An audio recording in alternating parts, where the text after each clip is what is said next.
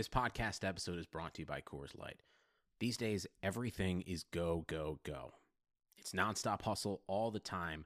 Work, friends, family expect you to be on 24 7. Well, sometimes you just need to reach for a Coors Light because it's made to chill. Coors Light is cold lagered, cold filtered, and cold packaged. It's as crisp and refreshing as the Colorado Rockies. It is literally made to chill. Coors Light is the one I choose when I need to unwind. So when you want to hit reset, reach for the beer that's made to chill. Get Coors Light in the new look delivered straight to your door with Drizzly or Instacart.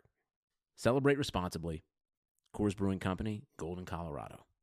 Today's episode of the Chase Thomas podcast is brought to you by our presenting sponsor, Ponko Chicken.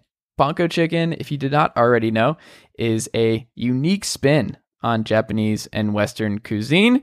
Uh, there are stores, if you're not familiar, um, all around the Atlanta area. Uh, there's one in Marietta now. There's one in Buckhead. There's one in Chamblee. There's one in uh, Midtown. They're popping up everywhere because Ponko is awesome and uh, they're like family. So um, go check out Ponko if you have not already. It is the home of the award winning Japanese American chicken tender. Just to brag on them a little bit more, they were Verizon's Super Bowl Live top selling vendor, three Peat Taste of Atlanta award winner, um, Midtown Alliance Best Taste winner. Just they won all the awards because Ponko is great and Ponko is delicious. So if you are in the Atlanta area and are looking to try something new and good and delicious, go check out Ponko Chicken today and tell them that I sent you over. Uh, also, if you have not already, go check out chasethomaspodcast.com. It's where all of my episodes to all of my podcasts are, all of my writing that I do, uh, more information on me and who I am, um, and why you should be listening to this podcast and reading my work and all of that great stuff. Go do that. Go to Chase Thomas Podcast today. If you're an Apple Podcast listener, go ahead and leave me five stars and a rating and a review. That's great. I need it. Um, it helps the show continue to grow and all of that good stuff. Um, you can listen on SoundCloud, Spotify, like I said, Apple, Google Play, everywhere where you can get your podcast. The Chase Thomas podcast will be there. So go do that today. Um, all right. I think that's everything. We can get into today's episode. Uncle Darren, let's go. Chase Thomas pod, the Chase Thomas podcast. um, my nephew needs me to record. See, I hate. I already hate it. I hate it. All right, welcome back to a Tuesday evening edition of the Chase Thomas podcast. My old boss, years and years ago, Carlos Medina of 680 The Fan, is here. Carlos, good evening, sir. How are you doing? Don't call me boss. I was a I was a mentor friend. I was always there to kind of try and point you in a certain direction, and then it's always up to whoever it is to run with things, and you absolutely have. So uh, it's it's a really pleasure to be with you today, Chase. Well, um, it's it's a uh, it's just it's weird times and just thinking about where um because I was listening to you guys this afternoon on 680 and um radio is a little bit different from podcasting because like I can take more time to think about what could I talk about like some of the stuff I want to talk to you about like spending hours just like crafting stuff things that I'm reading and just thinking about like is there enough there to do a podcast? Is there enough there to do that? You guys are still doing the radio show Monday through Friday so it's just like you don't have that thing that podcasters have where we can be a little bit more um, careful about how what kind of stuff we're going to put out, when we're going to put it out. You guys are like, nope, we have to find content and we have to do it every day. And We have to figure it out. Um, how have you guys handled the just the content and getting stuff out over the last month? It's been a challenge, but I'll tell you this, and it's not like I'm saying I'm the I'm the prophesized leader of Atlanta radio. Um, but but something that I started cultivating years and years ago was guys we have to be more than sports. You know sports is going to be a conduit to bring people in to listen to what we have to say uh, to, to talk and, and, and go down a lot of different roads over the course of a season but we have to be more. You, you have to find ways for people to gravitate towards you and to make a connection. And so we've been able to explore a lot of these different things. Um, you know uh, granted i'm going to talk a whole lot of nfl draft over the next couple of weeks and we've been doing that for weeks leading up to the show but we also get to have those discussions about homeschooling our kids. You know, there, there's plenty of people that are stuck in their homes right now that know the frustration that our families are going through dealing with this. And so, you know, I might be able to talk about, you know, hey, yeah, we took the trip to Notre Dame and watched Georgia. Well, not everybody who listened got a chance to do that, but everybody who's listening has a chance to maybe have a kid that's at home and making them crazy. And so it, it's a different level of what you're doing. You're, you're kind of doing that balancing act of looking forward with positivity at the same time. Let's talk about some of the struggles that we're dealing with, and a lot of them, uh, in some case, they're uh, they're first world, in some case, they're third world problems. Have you found that most listeners are uh, not thankful, but just are surprised at just the how well they're adjusting, or do you think it's the opposite, where people are really starting to lose, and you're like, we can't have this going on deep into the summer with kids and everything else? Now, I, I think a lot of us are are using things that are normal to cope with what's going on. Uh, I, I get people that reach out all the time, you know, Twitter, email, that will call in and just say, "Hey, I'm glad that you guys are doing what you're doing because it takes my mind off of stuff." And and this is the great responsibility I think that that I have in programming the fan from noon until seven o'clock. It's about where's is can I give you a seven hour escape? And if that means you were with me for an hour or 20 minutes or five minutes, can we take you down a road where you suddenly forget about, uh, hey, I got furloughed, I lost a gig, I got a mortgage coming, um, my business is not doing well, I don't know when we're going to get started again. Those are the th- things that we're trying to take you away from. And so uh, it's also a little bit therapeutic for us because seeing the guys – uh, you know, through Skype or through Zoom on a daily basis is still kind of regular for us. I've been doing a show with Matt and Chuck for the better part of a decade. I've known them and we've done shows since 2004. So there's something that's very comforting for me to get in a room and be able to hear their voice and talk and we do a show together. How hard was that getting ready to just do the Zoom? Because it, like it all happened so quickly. Were y'all prepared for something like this down the road to be able to do this remotely with all of you in different locations and um, to do the radio show because like the podcast obviously doing that from different spaces like we're doing right now is easy but for a radio perspective i imagine it's a lot more complicated were you all ready or has it been an adjustment we were and i got to give credit to our, our engineer on staff mike is is outstanding over with the fan and it was mike uh, another guy with SportsX, Brandon Joseph, and myself. We're kind of the we are the nerdy group when it comes to technology at the station. You know, we're we're the ones that look to have the YouTube channel and the Twitch channel, and this is what we're going to dive into, and this is the the sort of stuff we want to be able to do if we have to broadcast from a different uh, area.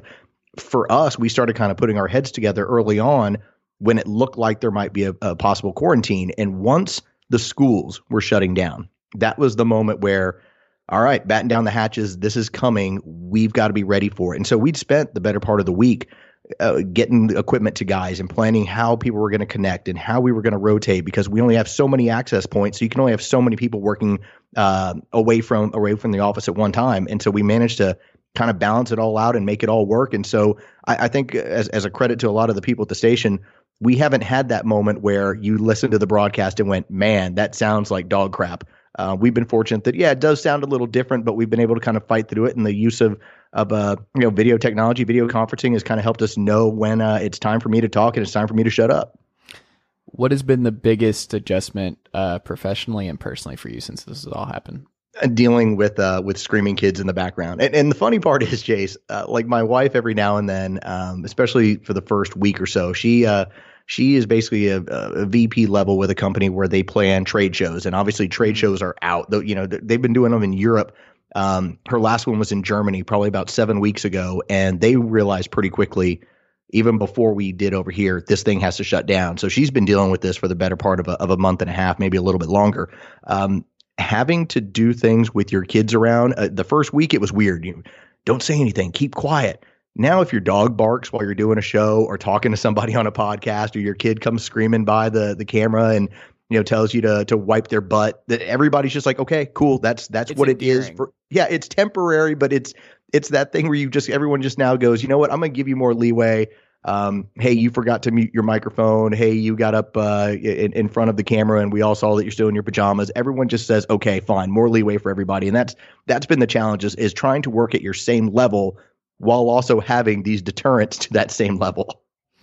Yeah. Um, something I've been thinking about a lot too has just been whether or not, because this is like, it's really easy to go super cynical during this time, or it's really easy to fight through it and go super positive, where you're just like, nope, blocking it all out, I'm going to be positive. Or the other way, like I said, I I find it interesting because so much of it, if you just get off your phone, like when I deleted Instagram and Twitter and Facebook and everything from my phone, and just it, it it's just better. Like your life is better. You're not looking at things. You're not looking at just the darkness from your Twitter timeline all day long and just going through that and just going out in the world, like doing my runs before I got sick and everything and just seeing, um, just all the different people who are looking to connect still. Like for me, what I've seen is just actually restored more of my faith in humanity that I think people are doing a really good job, all things considered, um, there's some caveats. Like there was this dude who I literally saw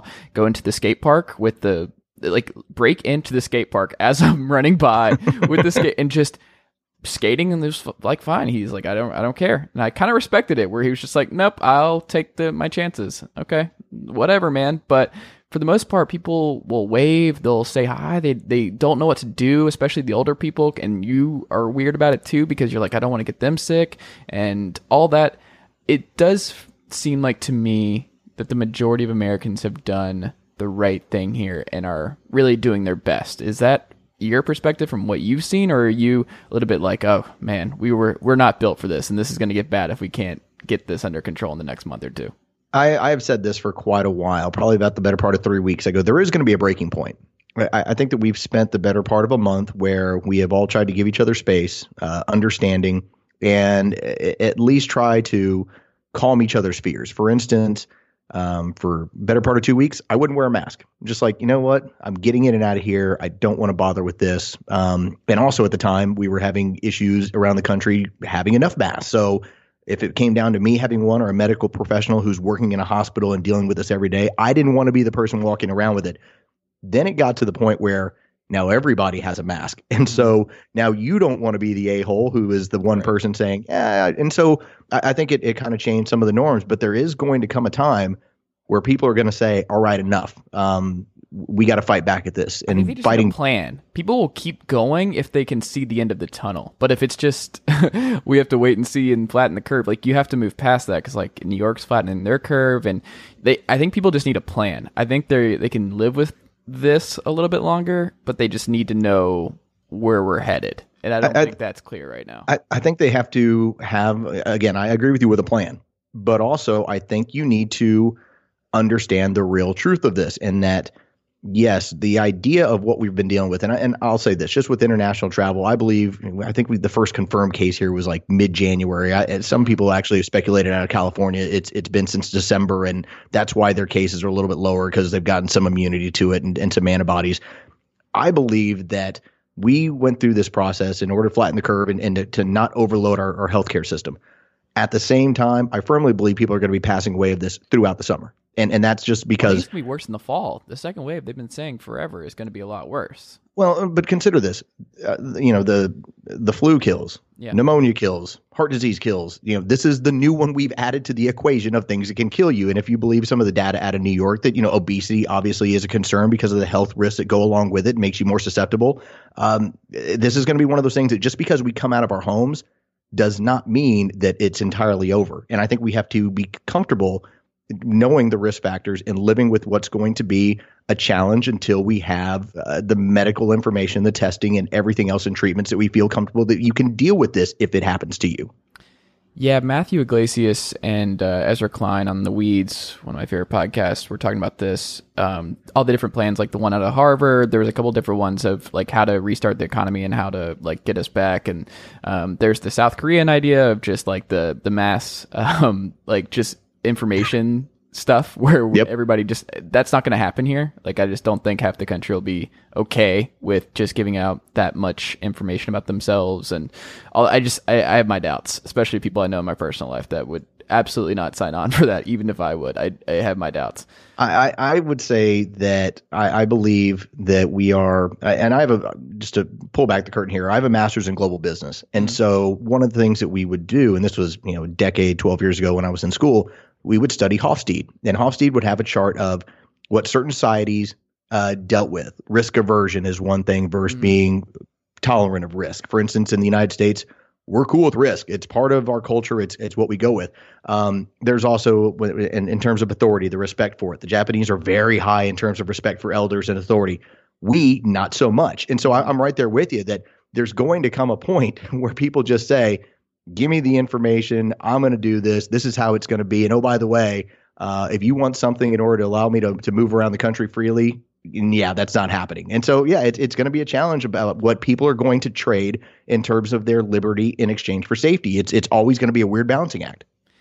I think the biggest thing is not uh, because the vaccine I don't think is coming for a year and a half, and we can't be shut down until a vaccine. Like that's just not realistic, and you're gonna have to like do stuff before that comes. But like it's more of how do we limit the the mortality rate? Like that's what they were talking about, and that was their biggest thing. Is like if we can treat this better, like not that we can solve it with a vaccine, but if we can treat it better, where it's like if you get it, even if you have you are obese or you have some sort of um, pre-existing condition that you it's not necessarily a death sentence that like we get that number down um, to a more like acceptable level for Americans like what is the percentage of mortalities that Americans would be comfortable being normal again like what is that number how do we treat it like w- once we learn enough about it where even if you get it, we don't immediately put you on a ventilator if it's bad. Like just different ways to treat it and like different ways to to fight it. And I think that was pretty interesting because I think that is the biggest thing. Is like once we know enough to treat it, uh,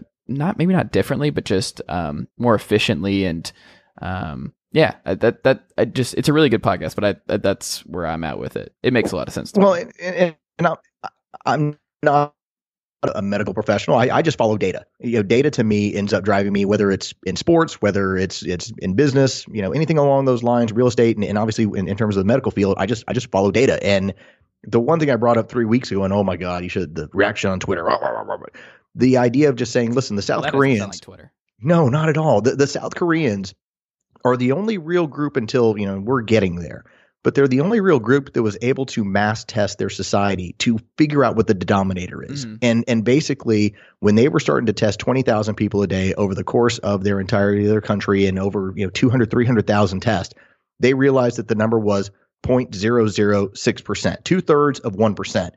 Now, two thirds of 1% is is not a huge risk factor, but it's also three times riskier than getting the flu.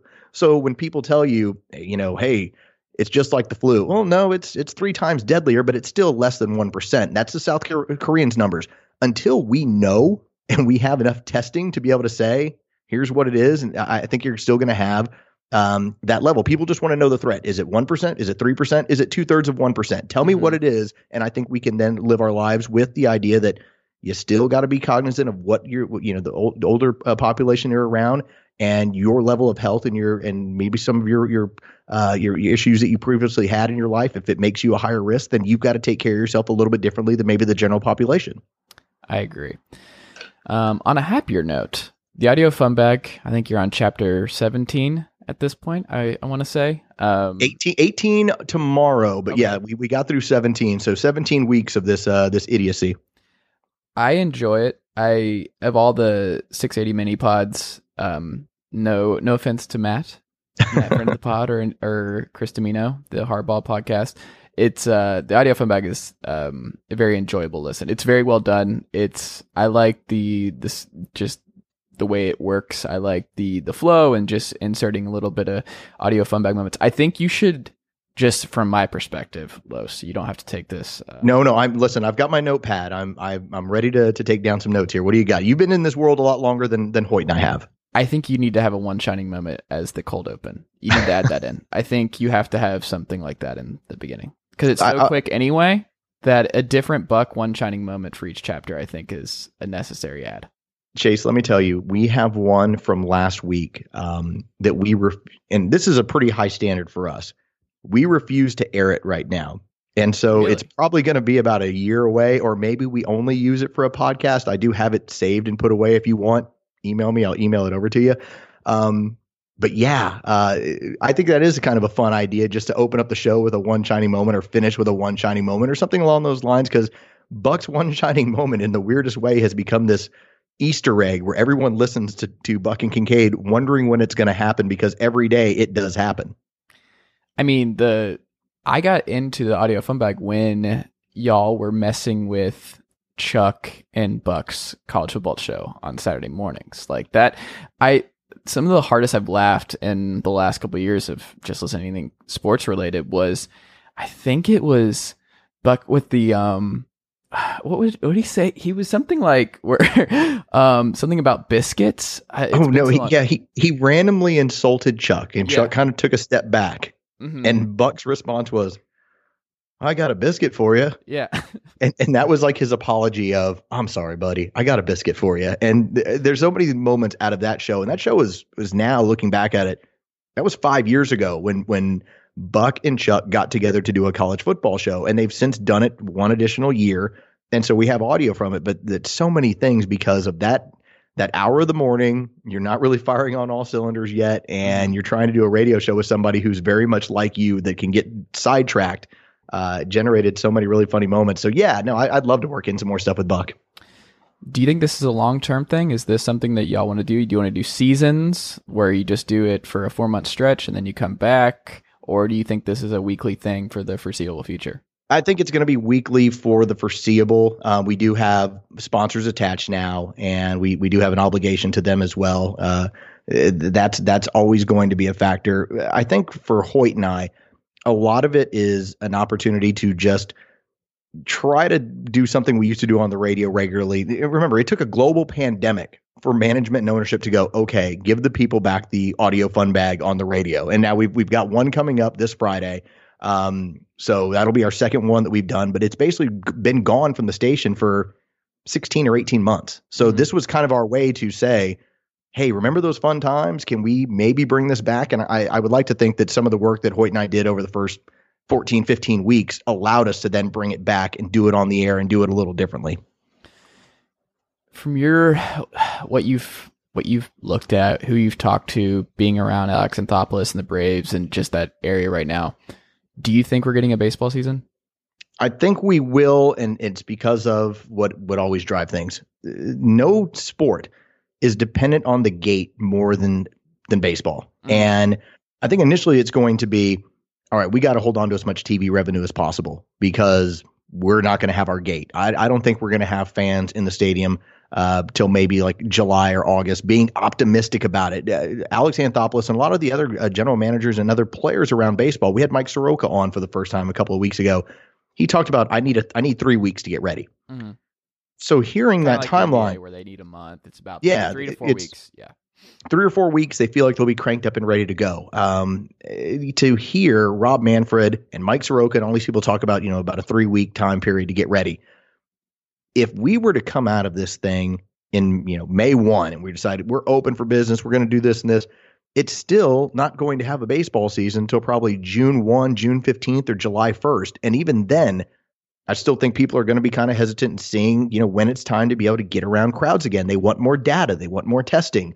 Um, so yeah, I, I think baseball is going to be driven in large part why they're going to get a season because got to get as much TV money as possible and as much gate as possible. If that means, hey, we, we were averaging twenty thousand, but you know what, only three thousand are showing up and they're all spaced out through the ballpark. That's still money for Major League Baseball they depend on. Which host at 680 loses it first without sports long term? Who do you think just you see them one day and you're like, man, they haven't had sports in three months, and I don't know if they can handle one more night going home and just nothing other than some reruns of Frasier. Who I who I think it, a lot of it comes down to the home and and what your situation's there. I think it would probably be Buck Belue, and here's the reason why. Oh, okay. Buck has three kids. He now has two teenagers and a younger son. We're talking about people that need a lot of attention and they have a lot of drama going on in that house. And and sports is an escape from that. It's a it's the Yeah. ability for Buck to be able to tell his sweet wife, "Hey Kelly, I got to go watch the game. I got to do it for work." When that gets eliminated and Buck it now turns into the honeydew list doesn't end, I think that's going to break a man. And so that's that's why I think it would be Buck. The other guys kind of can figure some stuff out. Everybody else kind of has their own individual things. Uh, it's it's just you got to kind of find something to get away and that you can take your brain into a different area. For me, I like documentaries. I'm burning through them. Um, you know, I, I'm rewatching movies that I haven't seen since the 80s, and so yeah, it's it's uh you just got to find something else to to to kind of fill your time until sports is back. If you could be quarantined with any other family from 680 during this time period, who would it be? Ooh, um, I, Hoyt would probably be one of them, only because I know what we would do. We would basically take care of our work, and then at that point, the drinking would start, and we'd be like, "All right, it's a party every night. Let's do it." Uh, if it was somebody else, I would probably go with probably Nick Cellini. Nick is Nick is kind of like me. He likes to be very regimented. He just likes to have things in, in, in order. He wants to get his workout in. He wants to be able to watch some sports. He likes wings. It's just those are sort of things where I'd be like, okay, I, I could get along well with Nick uh, in this sort of scenario. Side note: What is your favorite type of wing? Oh, important list. I'll I'll tell you what. I am a big fan of any kind of smoked wing, and right now there's a Texas dry rub that I really like using on those. Now I I haven't had any of this stuff for about four months. I'm Okay. I had a I had a crazy cholesterol level, and so I I started eating vegan. I started eating vegan in like Really? yeah, so it was like January, I don't know, first week in January. So I'm four months in, and the the blood pressure went back to normal. My cholesterol was at 310. It went to I think like 135 I'm now. gonna So know how any of that works. I got told my blood pressure on Sunday night, and I was like, "Is that good, Mom? Is that good? I don't know Is what that that is." Uh, and I'll tell you that was something that that uh, that happened to me, you know, as I as I got older. And so if you uh, if you ever find yourself down the road where you're not handling this stuff well, it's an option. But it was just right for me. It doesn't mean I- hell, I still I made burgers over the weekend. I, I'm I'm not about like hey nobody else eat meat. I'm just like hey for me I just have to be a little bit more uh, diplomatic about it because it, it used to be every single thing I ate was wings, steak, uh, chicken, whatever, and and my body basically just said you got to take a break. I love that you're not mentioning your your monster habit because I think that might have been a, a bigger bigger thing there, right? No, no, that's that's. How do you think I get my B12 right now? Because Oh, I don't God. get it. You get that from animals. I don't. I don't get B12 right now, so I got to get it from Monster. How many are you checking down uh, at home? Just one a day. Okay, that's but not like this right now, this is a vodka Sprite. That's what I'm sipping on right now. Now this this hasn't changed one bit. In fact, I saw the numbers, Chase. 55% nationally in terms of uh, alcohol purchase and consumption in the country, and 135% in the state of Georgia. I mean, I live down the street from a um, a drive-through uh, liquor store um, in Druid Hills, and it uh is packed all the time. Like there is a line. Like people are willing to wait for like an hour just in blocking the main road over there off Briarcliff, and it's it's wild. Like it, that does not surprise me at all. The amount of um, did you see that Rex Chapman? I think he shared that video of this guy on his run in his neighborhood, and he was just like videoing all of his different neighbors' recycling bins, and all of them were just filled with all these different wine bottles, beer cans, everything. Like every single neighbor was just filled to the brim of just all kinds of alcohol. That's not surprising at all. Um, It's it's not, and it, it's the same thing in our neighborhood. Every single recycling can has just a ton of cans and a ton of bottles in it, and you're just like, all right, that's that's what's going on. That's uh that's how people are spending their time with some extra time, and and it really speaks to when there's no restaurants or bars opened, people are going to these stores, grabbing what they want, and they go home just because hey, you're supposed to stay at home, stay at home. Um, and some people like Dak Prescott take it a little too much. Um, the NFL. I, I want to talk to you. You're a draft guy. I want to pick your brain about some stuff with the NFL draft. We're about two weeks out. Um, something that's come up this week. Uh, I'm not sure if you monitored. I know you did a uh, profile on Henderson from uh, Florida. Yep. Jeff Okudah has long been the number one cornerback for everybody out of Ohio State. The Lions have always been linked to him, the way he plays, um, more in tune with what Matt Patricia wants, because I think they played the most press coverage of anyone in the NFL last year, and he's just someone who should thrive there. Darius Slay, not really that kind of guy, so they moved him. Um, where are you at with Henderson and Okudah? Because it seems like some teams actually have Henderson over Okudah, which um, seems surprising depending on who you ask. Where where are you at with those two? So I got done with my draft guide after uh, probably about three or four weeks ago. And the nice part about when you do that and you spend the better part of two and a half, three months just staring at guys uh, and, and basically going, okay, I'm going to try and watch five to six games per player and then build what you believe. Jeff Okudah is by far the best cornerback in this draft. And, and, and the thing that jumps out to you is that he ain't afraid of tackling. CJ Henderson is a damn good cover corner he don't want none in terms of tackling. I mean, it- it's just it's not his business. He doesn't want anything to do with it. And so as long as you're comfortable with here's a guy who's a tremendous cover corner who does not like tackling at all or any kind of physical contact. Like he'll hit you at the line of scrimmage, but if I got a 220 pound running back screaming around the corner, eh, Henderson is not going to be of any help to that play. I actually did a YouTube video going through this where it wasn't just like one or two, it was like seven or eight different cuts from different games of, wow, that's really bad tackling. Okudah's a entire entire package. Uh, Okudah, you're going to get everything with the length, with the speed, with the size. Um, I, I this is a nice part when you when you put together a draft board and a mock and all that sort of stuff. I feel like I put in the work in order to say here's what I think in terms of, of overall talent. I have Jeff Okudah as a number two player in this draft, and so going three to Detroit I think makes total sense. Uh, if Joe Burrow's one, then Chase Young, who was my number one player in this draft, is is number two. Okudah jumps right in line there as the number two player in this draft at number three. In your opinion, which of the big four quarterbacks is most likely to fail? Uh, for me, um, and and this is where it's such a boomer bust thing because when you go through the quarterbacks, um, I, I I keep I can't get past the fact of of one thing with Tua Tagovailoa. There is a situation where he's playing against Ole Miss. It's a third and five. They're up, I think, in the time it's like seventeen to to seven. He's driving the team, and what ends up happening is the, the initial routes are covered up, and so he breaks the to- uh, the pocket and moves to his left and starts getting up the field. This linebacker just rips him down. I mean, we're talking like you know contact right to the shoulder, spins him uh, in in that that style of tackling that's so uh, prevalent now in the the rugby style tackling. And both of his ankles go underneath the linebacker, and he pops up and he goes right back to the huddle. And I just thought to myself, you know, you're going to worry every single time he takes a shot because obviously it's now been the hip that's been broken. It's been uh, two high ankle sprains. It required surgery. It's been two times his wrist. Um, his it- nose when he broke his hip too. That's like one of the other crazy things. Like he somehow broke his nose on that play. Yeah, and so that's the thing. Like, if you if you tell me about Jordan Love, Jordan Love is is six four, and he's a really interesting athlete, and he was not good in 2019 and compared to 2018, and some of it's scheme, and uh, you you can make the argument that he regressed, but I can tell you that he's healthy, and I can tell you that that Justin Herbert is healthy and Joe Burrow is healthy.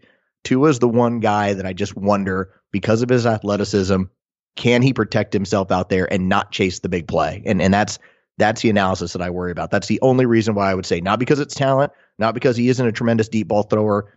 There's just that moment of thinking, I don't know if he can coach himself out of being a great athlete and just be a quarterback in the pocket.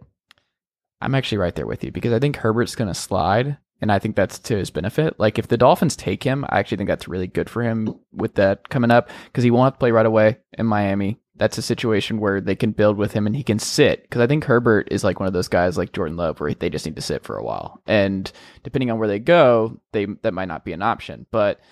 Jordan Love, I think just going from Matt Wells to Blake, uh, to um, what, not Blake Anderson, what was it? Gary Andersen. Gary Andersen, yeah.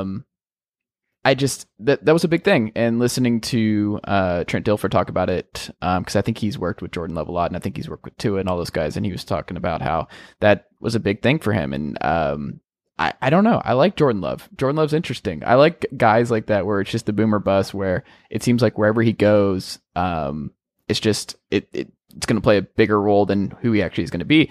I'm still in the train, and you can tell me if I'm wrong, but I think Jalen Hurts is going to be a starter, and I think he's going to be good. I think wherever he goes, he's going to start. Like I hope he goes to Vegas because I think Gruden is the type of coach who would like just be in love with his leadership style. But he's an easy guy to root for, and I think if I had to bet on like one of the non top four quarterbacks to actually be a starter in this league for a long time, it's Jalen Hurts. Am I am I wrong? I have just said this about him, and I based my eval, and part of it were was against uh, two Georgia games and the game against LSU. And in those games, he doesn't look like even a college quarterback. He looks like a guy who's lost throwing the football. Now he then moves on, and you know, for the most part at Oklahoma, looked like an Oklahoma quarterback. Uh, you know, able to kind of get the ball into some places and make some plays. I, I think the the appeal of Jalen Hurts is that if he's your backup quarterback in the league, he's also a dynamic weapon that you can use uh, in you know in, in just a number of different ways. You know, similar to what goes on in New Orleans. Uh, hey, if, I got a dynamic piece back there that can do some extra things for me, it's I'm very difficult to defend, and I think he presents that option. As far as being a straight quarterback, I don't see it on a regular basis. I, I, I can throw in. You and I could sit back and watch that LSU game, and you're going to say, and LSU was not some tremendous defense this year. They were a tremendous offense. They were just you know middle of the road, solid defense, nothing crazy. He looks completely lost against them. And this is before the game got way out of hand. Uh, th- that's the thing. I, I can't do evals off of here is Oklahoma, um, you know, playing somebody in the bottom. You know, hey, here's them against Kansas. Here's them against a, an Iowa State team. And Iowa State's not terrible, but at the same time, it ain't LSU. You have to do evals uh, with, with as, as quality of a player going up against his quality of a player. Otherwise, I'm not really getting a whole lot of Andrew Thomas blocking a guy from Central Michigan. It's just it's not a good comparison. And when he when he plays against the better football teams, he's not an effective player. We'll have to see. But I would just say we'll have to see. By by the way, Justin Herbert uh, in, in that mock that I had to put together last uh, last month, mm-hmm. I had him fifth overall to the Dolphins, and I have Jordan Love sixth overall to the Chargers which would be so perfect I'm, for I'm, those two. I think I'm with you. Be yeah. a perfect landing spot because I think Tyrod's actually really underrated at this point. He's like a top thirty quarterback in this league. I really do believe that, and he's someone who can't win you a title, but I think he's good enough to keep the keep you afloat. If Nick Foles can keep getting jobs and keep getting teams to pay him and let him start, then uh, Tyrod Taylor deserves to start for a team too. So I hope he gets a shot to at least be a bridge quarterback who wins some games and lets. He is yeah he is that guy every time. I mean, that's the reason why Buffalo went, you know, we can get to a playoff. We can get to nine and seven with him, but I'm not getting beyond nine and seven. He is more than enough to, to, you know, keep the ship afloat.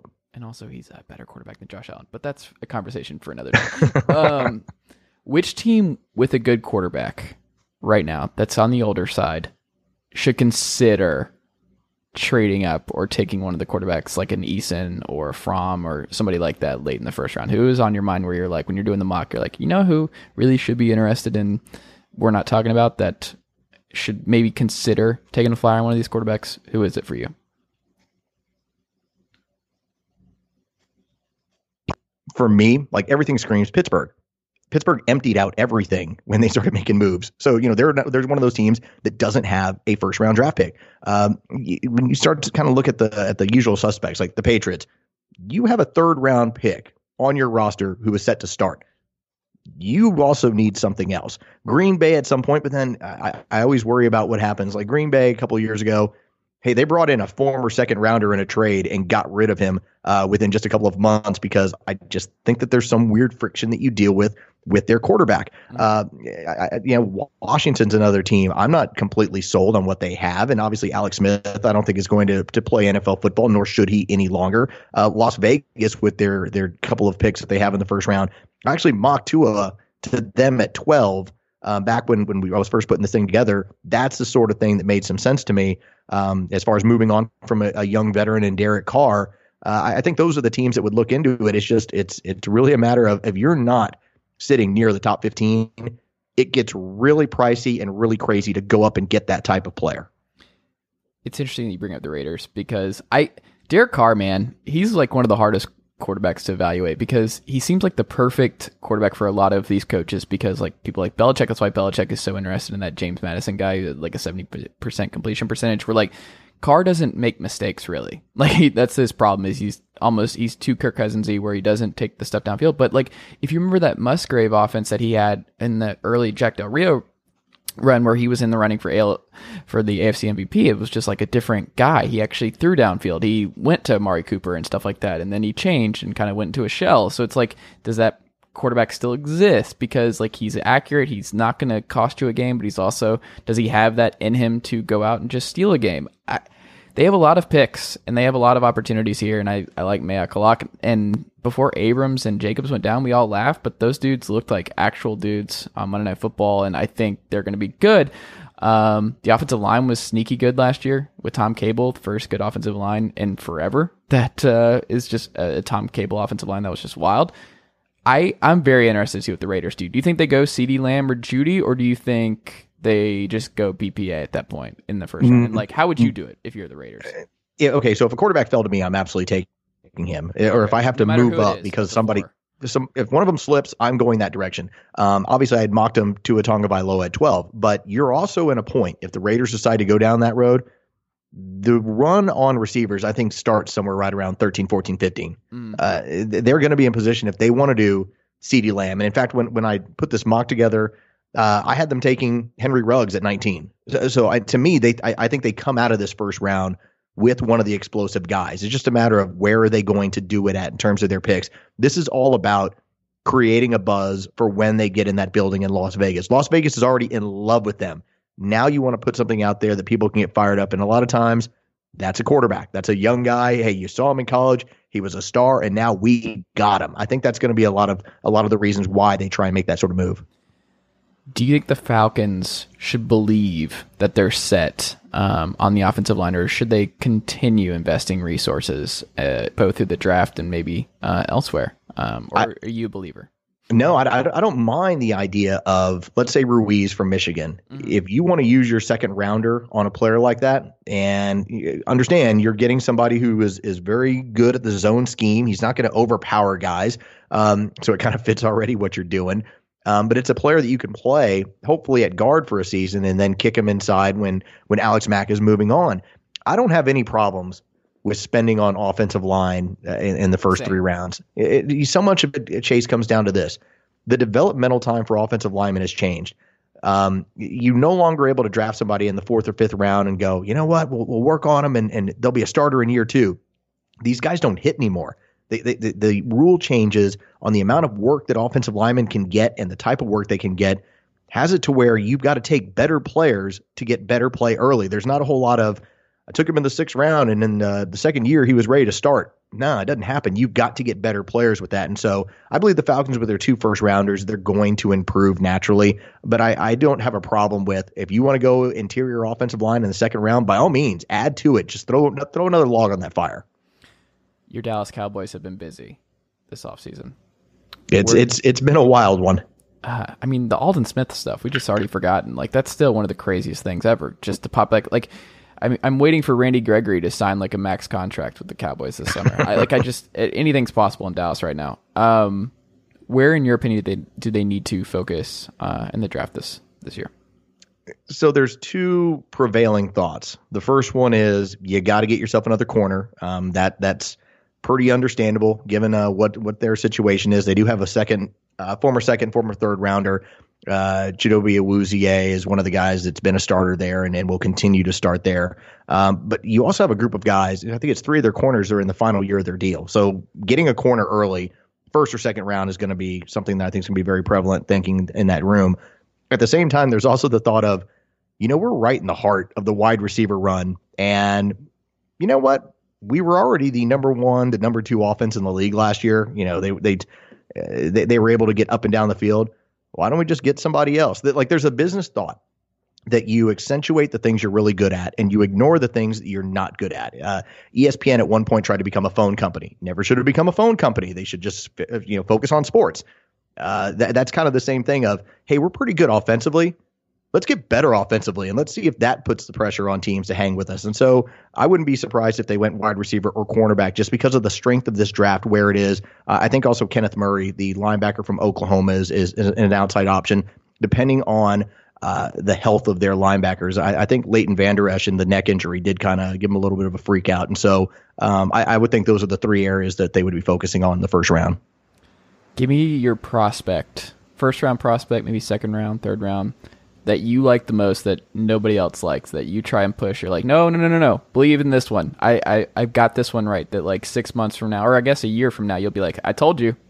Who is okay. It? so I, I, will give you the, the the rundown of this. I refer to this always as as the pet cat. Uh, that's just one of those things and and uh, you hear it in scouting circles of guys fall in love with certain players and will step up on the table and yell at everybody and say, "This is why we got to draft this guy." Uh, couple years ago that my my pet cat was was Patrick Mahomes. I, I said, hey, he's the he's the number two corner uh, quarterback in this draft. I think this is the kind of player he is.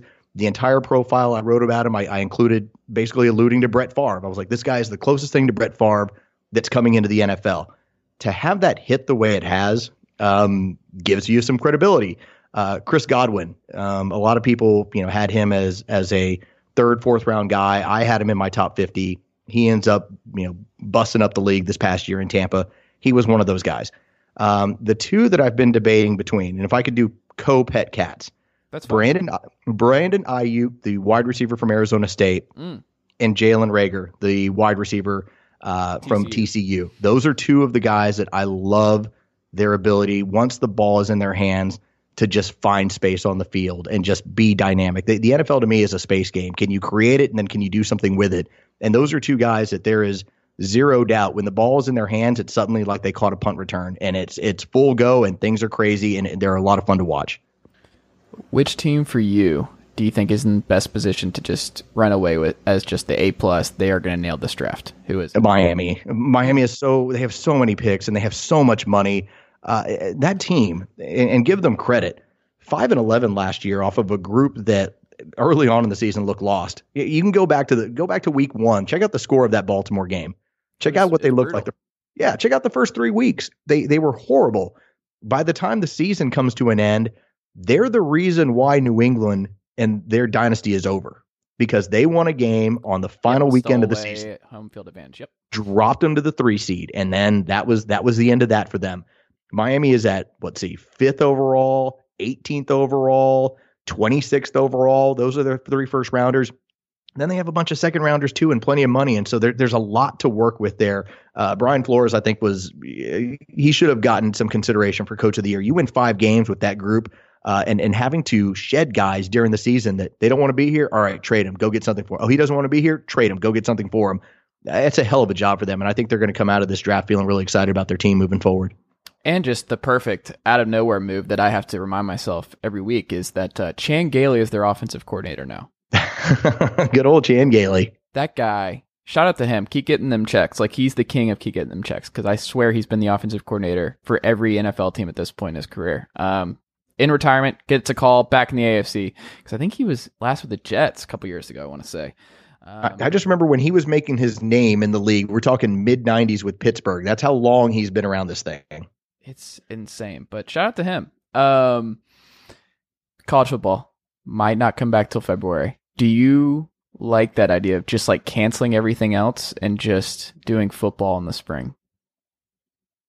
No, uh, I, I, think that if we're if we're going to be very honest, and this is where guys like Chris Fowler, and, and no offense to Chris Fowler, if you know if he ever gets a hold of this, as my guy, love Chris Fowler. Um, no, no, it, it, there's nothing wrong with it. I, I, think here's the the the issue that he's missing, and a lot of other people are choosing not to look over because of I don't know, uh, call it a god complex, call it whatever if we don't have games, there's about two to three percent of the sports media that will be unaffected. Now, it might mean, hey, you've got your 15% pay cut or your 20% pay cut, and, and this is how we have to get through this. Okay, there's two to three percent that'll take that.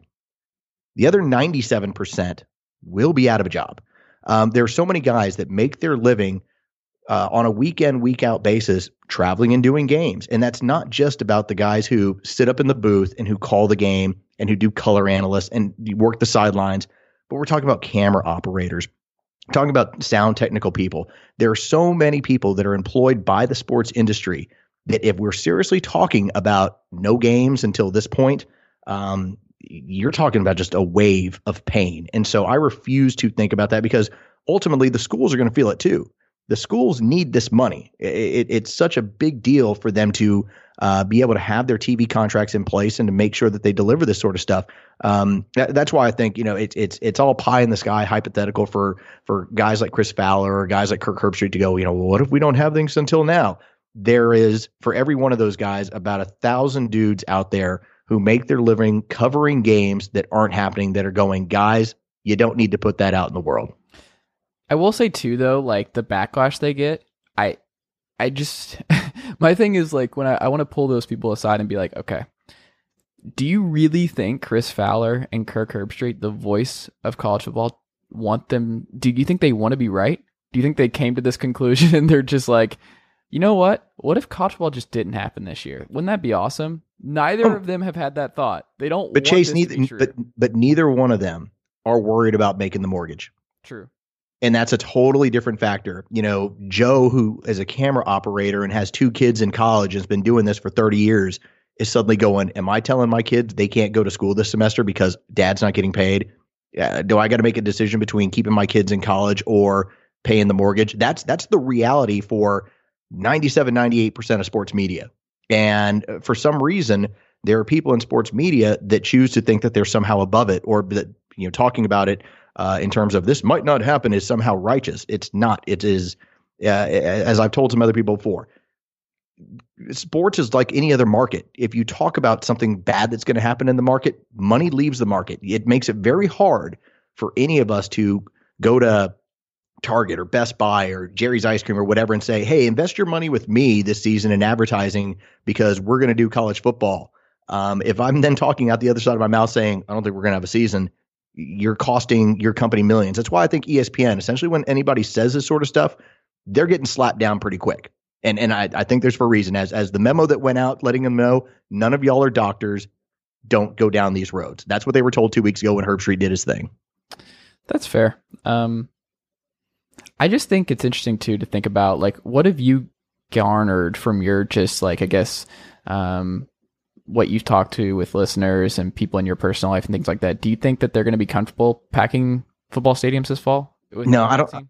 I don't think any of us will be and and there's going to have to be uh, it's like what we talked about a little bit earlier there's going to have to be a decision of if i have enough information is this as risky as i've been told it is and do i believe it is and so if it still remains hey that's a there's a 3% fatality rate and this is how easy it is to pass to one another no i, I don't think that any of us are going to take that chance especially those of us with family or those of us who who uh, you know have the responsibility of caring for older parents or anybody else like that you know you need to be responsible um, but there are going to be people that just say, I need some normalcy in my life. And if you're telling me it's a 1% chance, I'm going to take my 1% chance. There, there's always, there's always people that are, that are more than happy to jump out of airplanes or to, you know, free climb mountains. So it, it doesn't surprise me if there's somebody who says, you know what, I can get into uh, Alabama Auburn for 20 bucks. Now's the year. Let's go. Yeah. I mean, I think college is a little bit different too, because I think the other thing is just the kids. Like, I don't think we we saw in Florida in spring break and everything, where I don't think they're really all that concerned about packing football stadiums this fall in college. But the NFL, the NFL doesn't need it. Like they they have their TV money. Like they they're more than okay. Like the pro sports are more than okay playing with no fans. They'll be okay for a year. College doesn't work like that. And you already saw like how many programs would just get axed if college football didn't happen. Like Andy Staples and guys like that that I really like have all said, no, it's happening. It's just when is it going to happen? What does your gut tell you about this fall? Do you think they both start on time, the NFL and college, or do you think some gets pushed back? Like, what is your gut telling you? I, I think a lot of it comes down to how real is what their the eight week ramp up that we keep hearing for college football. Now, eight weeks I don't think is going to be realistic. Uh, you're probably going to have these coaches. It's hey, coach, you got five weeks. Get them ready. We're playing. Um, as it stands now, and I have to go with what Vegas is doing and with the College Football Playoff Committee. They fully expect a season to start on time. Now, it's like anything else. Uh, two months ago, we were told that this is this is how uh, deadly this is, or here's where it's going to go. We keep getting more information and we keep changing uh, timelines accordingly. So um, I'm I'm hopeful that we'll get a normal NFL training camp the last week in July and games in September, and the same thing with college football.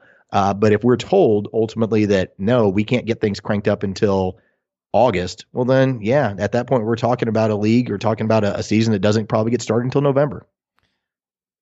What is the if there's no season like if the baseball season like goes into um Arizona or they do one of the different uh, proposed projects and it's not at the battery all year. Like what does that mean for the battery? Have y'all talked about that or looked at like what is it what is that season like cuz I mean if people don't know 680 is at the battery. Have you thought about that at all? Of just like what that looks like if it's just empty for a full year?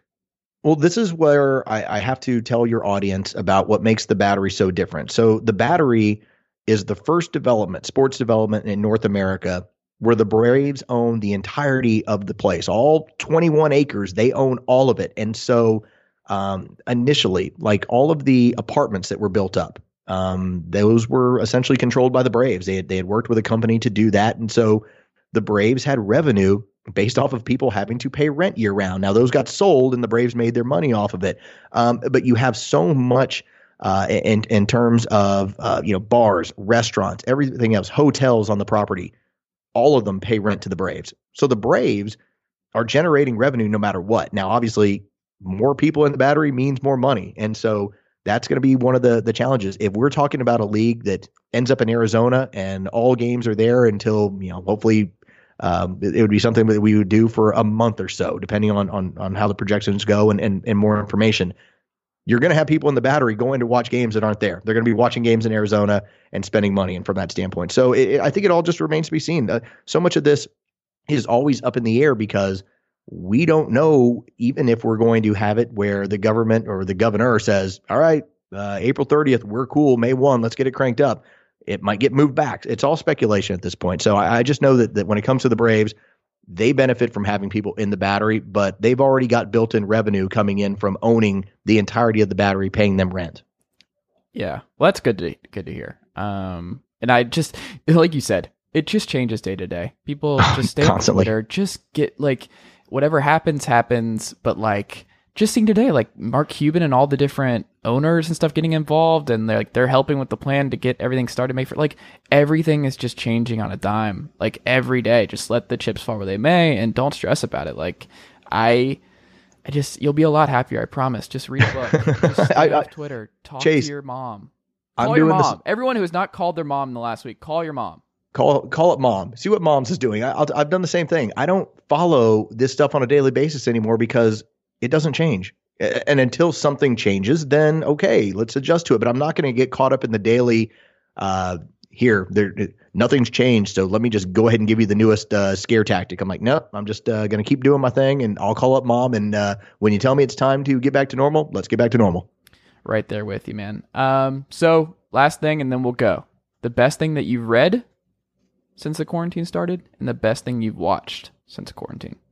Oh, okay. So I don't remember the name of the book, but it's a it's a children's book because Okay. you know I've, I've got kids, Mhm. and it's about basically this one. Um, it's it's like a potato, and it's really ugly. Like it's like a wilted, ugly potato, Okay. and it goes into a beauty contest, and all the other really pretty animals are making fun of it, but it ends up winning because it's very funny. As it turns out, all the judges are ugly, wilted potatoes. So Mm. that that's my favorite one that I've read as far as that. Um, a lot of kids' books um, are around the house right now. Uh, as far as something I've watched, ah, I've been rewatching a lot of things. I rewatched the other day Real Genius. Do you do you know the movie Real Genius from the '80s with Val Kilmer? I do not. Okay, well, look into it at some point. So Okay. it's uh it's a What's it's it a on? fun movie. Uh, HBO Go. Okay. I think you probably find it there. I, I think it's a couple other different places. So I've been rewatching bad and funny '80s movies. Like I rewatched uh, Big Trouble in Little China, uh, Better Off Dead, um, Goonies the other day, and so yeah, that, that uh, it still stands up because it's kids and, and kids and, and it's like that adventure of of hey we're trying to go find the gold so that that particular that particularly still works um, but yeah I, I've I've found myself doing those sort of movies um, you know I, I watched you know Tiger King and all that sort of other stuff and and burned through a bunch of uh, uh, of my old documentaries that I watched King of Kong Fistful of Quarters I don't know if you've ever seen that that's very enjoyable if you're into weird subcultures but uh, yeah, it's it's it really is. It's about finding things that just kind of turn your brain off for a while and give you a little bit of a laugh. There you go. And that's a good way of wrapping up. That's what people should do. Find a way to just turn your brain off for a little bit. Not the whole day. Be a little bit productive, but to just get away from things because it's you're just going to lose your mind if you don't. Um, Carlos, this has been great. I appreciate you giving me the time tonight. Is there anything you would like to plug before you get out of here? Uh, all I would tell you is that 680 The Fan is going to have our live draft coverage. We're going to be doing this off of our YouTube channel. So uh, just go over to 680thefan.com on YouTube. You can check us out. We'll be doing draft night coverage, and it's all geared towards Atlanta Falcons fans. There we go. Go do that. Listen to the audio fun bag. New episode this week. It's great stuff. Listen to uh, Chuck and Chernoff, 680. Do all that great stuff. Carlos, stay safe, sir. And uh, I will talk to you soon. You too, Chase. Take care, man. All right, that'll do it for today's episode of the Chase Thomas podcast. Thank you uh, to the wonderful guests for coming on today's show. Thank you uh, to my wonderful listeners for listening to today's episode. Uh, I greatly appreciate it. Um, if you like today's episode, leave a five star rating and a review on Apple. It would be great. Um, it helps the show continue to grow, and I would very much appreciate it. Uh, you can also support the show on Patreon by going to patreon.com slash chase Thomas Writer. Um, for as little as five dollars a month, it helps the show keep the lights on. So that would be a great help to me as well. Uh, you can also follow me on Twitter at chase underscore Thomas. You could go to chasethomaspodcast.com, which has all of my stuff, all my episodes ever, um, links to everything that you need, um, and all of my writing that uh, I'm doing fairly often these days um, on the NFL, on NBA, on college football, on pro wrestling. I write about everything. I write a lot. Um, so go read me on that front. So if you're not tired of listening to me, you can also read me. Um, so that's awesome. But uh, I think that's enough self promotion from me for one episode. Uh, I hope you continue listening. That would be great. And uh, I will talk to you all again very soon. Thanks, guys.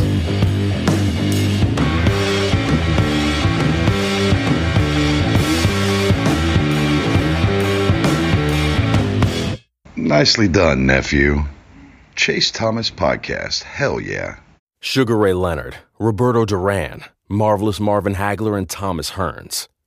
Legends, whose four way rivalry defined one of the greatest eras in boxing history. Relive their decade of dominance in the new Showtime sports documentary, The Kings, a four part series premiering Sunday, June 6th, only on Showtime.